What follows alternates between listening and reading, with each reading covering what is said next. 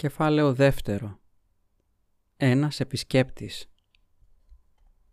Τώρα θα σας πω κάτι τόσο παράξενο που θα απαιτήσει όλη σας την πίστη στην ειλικρίνειά μου. Μόνο έτσι θα με πιστέψετε. Πάντως δεν είναι μόνο η αλήθεια, αλλά μία αλήθεια που είδα με τα ίδια μου τα μάτια. Ήταν ένα γλυκό καλοκαιριάτικο απόγευμα και ο πατέρας μου μου πρότεινε, όπως έκανε συχνά, να πάμε έναν περίπατο κατά μήκος του πανέμορφου ξέφωτου που σας ανέφερα ότι υπάρχει μπροστά στον πύργο. «Ο στρατηγός Σπίλτσδορφ δεν μπορεί να έρθει τόσο σύντομα όσο ελπίζαμε», μου είπε κάποια στιγμή στη διάρκεια του περιπάτου μας. Επρόκειτο να μας επισκεφτεί για μερικές εβδομάδες και θα έφτανε την επομένη. Θα έφερνε μαζί του μία κοπέλα, την ανιψιά και προστατευόμενή του, τη δεσποινίδα Ράινφελντ, την οποία δεν είχα δει ποτέ, αλλά είχα ακούσει να την περιγράφουν σαν ένα πολύ χαριτωμένο κορίτσι. Με τη συντροφιά της ήλπιζα ότι θα περνούσα πολλές χαρούμενες μέρες.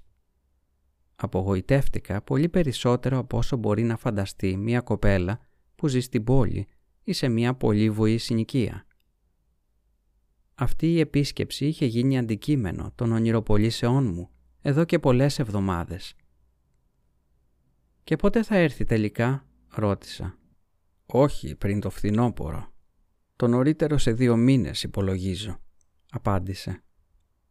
«Και χαίρομαι πολύ τώρα, αγαπητή μου, που δεν γνώρισες ποτέ τη δεσποινίδα Ράινφελντ».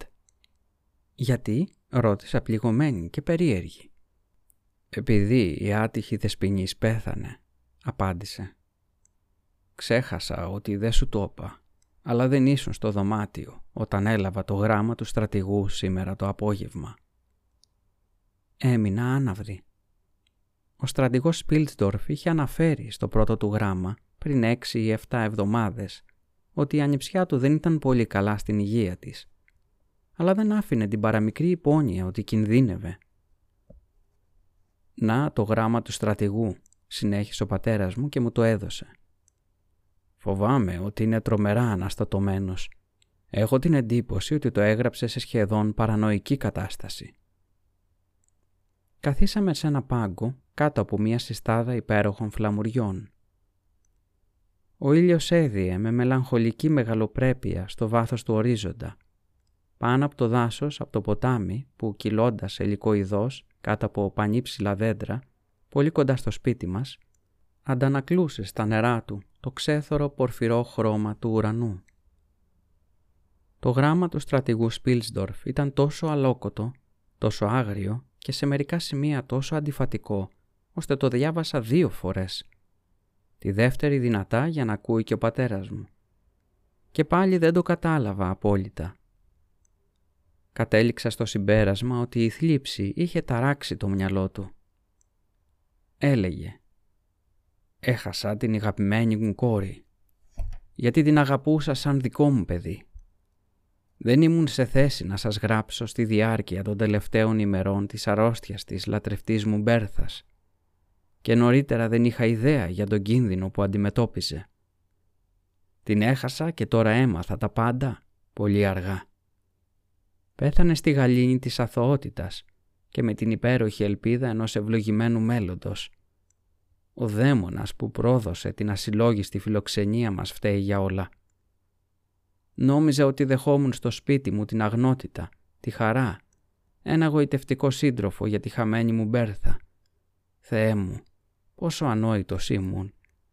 Ευχαριστώ το Θεό που το παιδί μου πέθανε χωρίς να υποψιάζεται την αιτία των δεινών του. Έφυγε χωρίς καν να υποθέσει τη φύση της νόσου της και το σατανικό πάθος του υπέτειου όλης αυτής της δυστυχίας. Θα αφιερώσω τις επόλοιπες μέρες μου στην προσπάθεια να βρω και να εξολοθρεύσω ένα τέρας. Ξέρω ότι μπορώ να ελπίζω πως θα πετύχω το δίκαιο σκοπό μου. Τώρα υπάρχει ίσα ίσα μία αχτίδα φωτός να με οδηγεί. Καταργέμαι την επαρμένη μου δυσπιστία, την ποταπή επίδειξη ανωτερότητας, την εθελοτυφλία και την ισχυρογνωμοσύνη μου. Πολύ αργά. Δεν μπορώ να γράψω ή να μιλήσω λογικά αυτή τη στιγμή. Είμαι αλόφρον. Μόλις συνέλθω λίγο θα αφοσιωθώ για ένα διάστημα στην έρευνα που δεν αποκλείεται να με οδηγήσει ως τη Βιέννη. Κάποια στιγμή το φθινόπωρο, σε δύο μήνες από τώρα ή και νωρίτερα αν ζω, θα σας δω, αν φυσικά μου το επιτρέπετε. Τότε θα σας πω όλα όσα δεν τολμώ να γράψω τώρα στο χαρτί. Αντίο. Προσευχηθείτε για μένα, αγαπητέ φίλε. Έτσι τελείωνε αυτό το παράξενο γράμμα. Μολονότι δεν είχα δει ποτέ την Μπέρθα Ράινφελτ, τα μάτια μου πλημμύρισαν δάκρυα από την αναπάντεχη είδηση. Ήμουν κατάπληκτη, αλλά και βαθιά απογοητευμένη. Ο ήλιος είχε δύσει στο μεταξύ. Μέσα στο λικόφος ξανάδωσα το γράμμα στον πατέρα μου. Ήταν ένα όμορφο βραδάκι και χασομερίσαμε αρκετά, κουβεντιάζοντας το πιθανό νόημα που είχαν οι γεμάτες ένταση ασυνάρτητες φράσεις που μόλις είχα διαβάσει.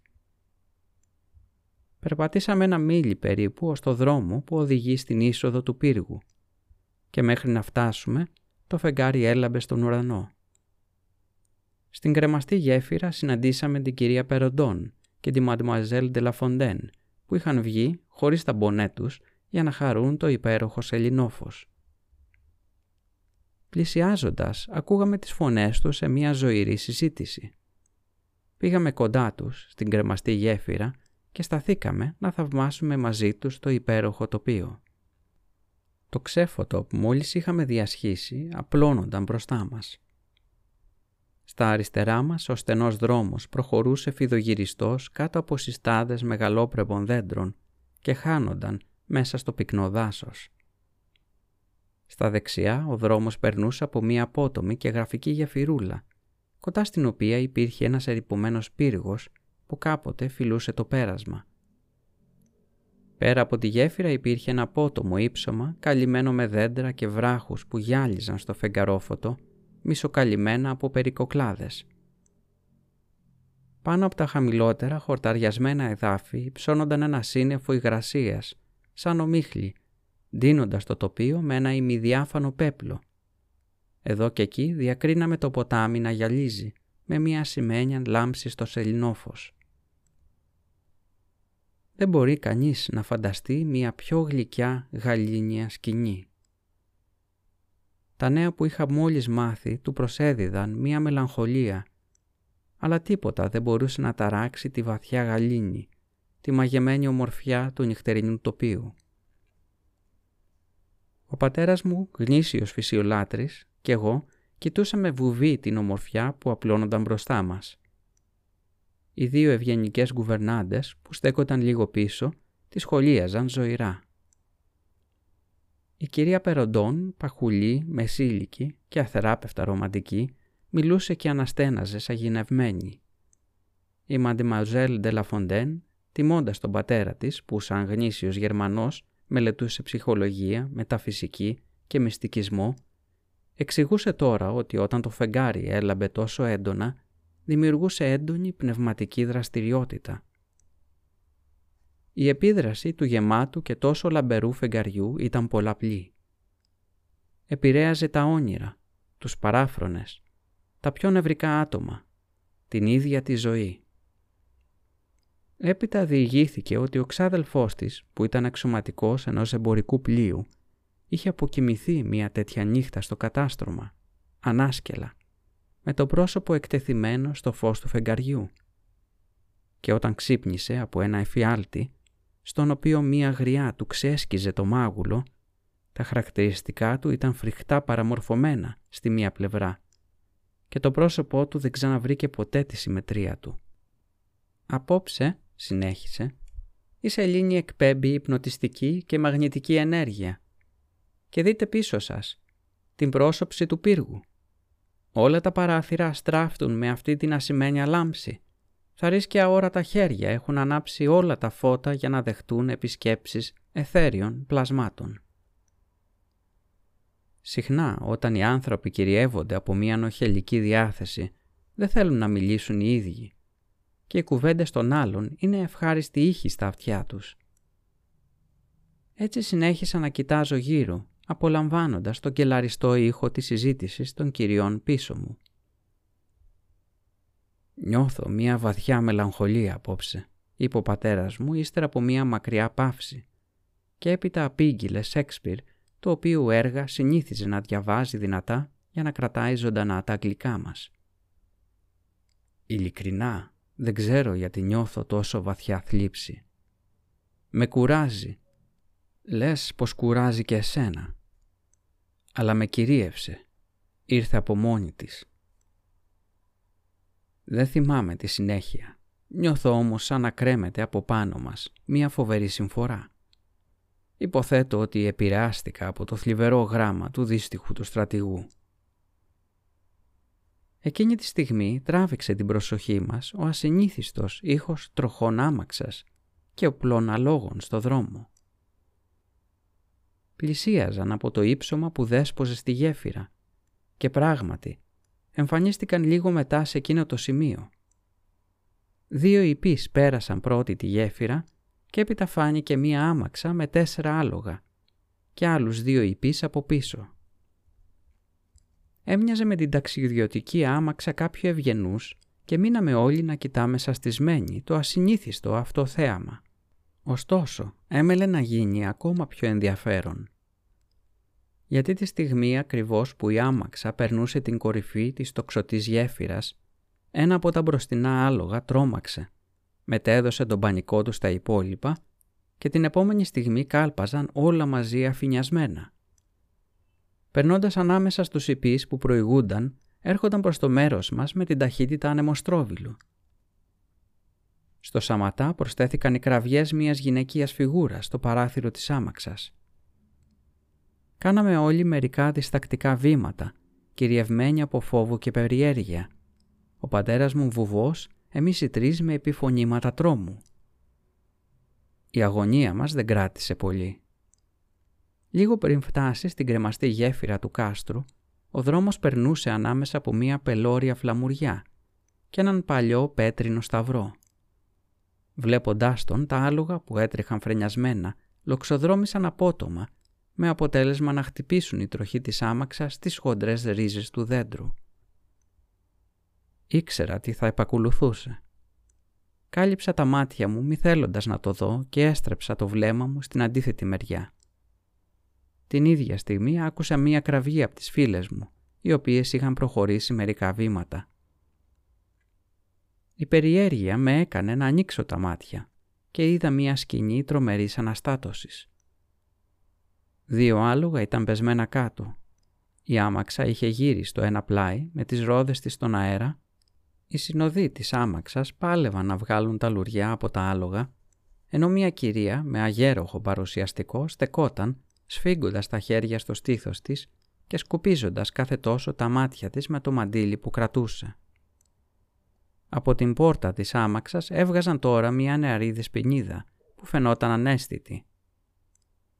Ο πατέρας μου βρισκόταν ήδη στο πλευρό της μεγαλύτερης κυρίας με το καπέλο στα χέρια του προσφέροντας προφανώς τη βοήθεια και τη φιλοξενία του.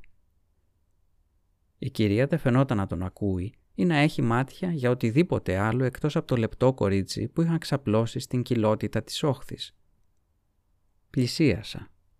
Η κοπέλα ήταν φανερά σοκαρισμένη, αλλά σίγουρα δεν ήταν νεκρή.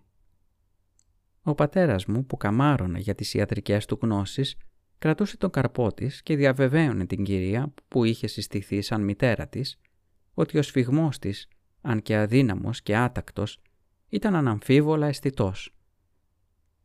Η κυρία σταύρωσε τα χέρια της και έστρεψε το βλέμμα στον ουρανό, σαν να ευχαριστούσε το Θεό για τη γενεοδορία του.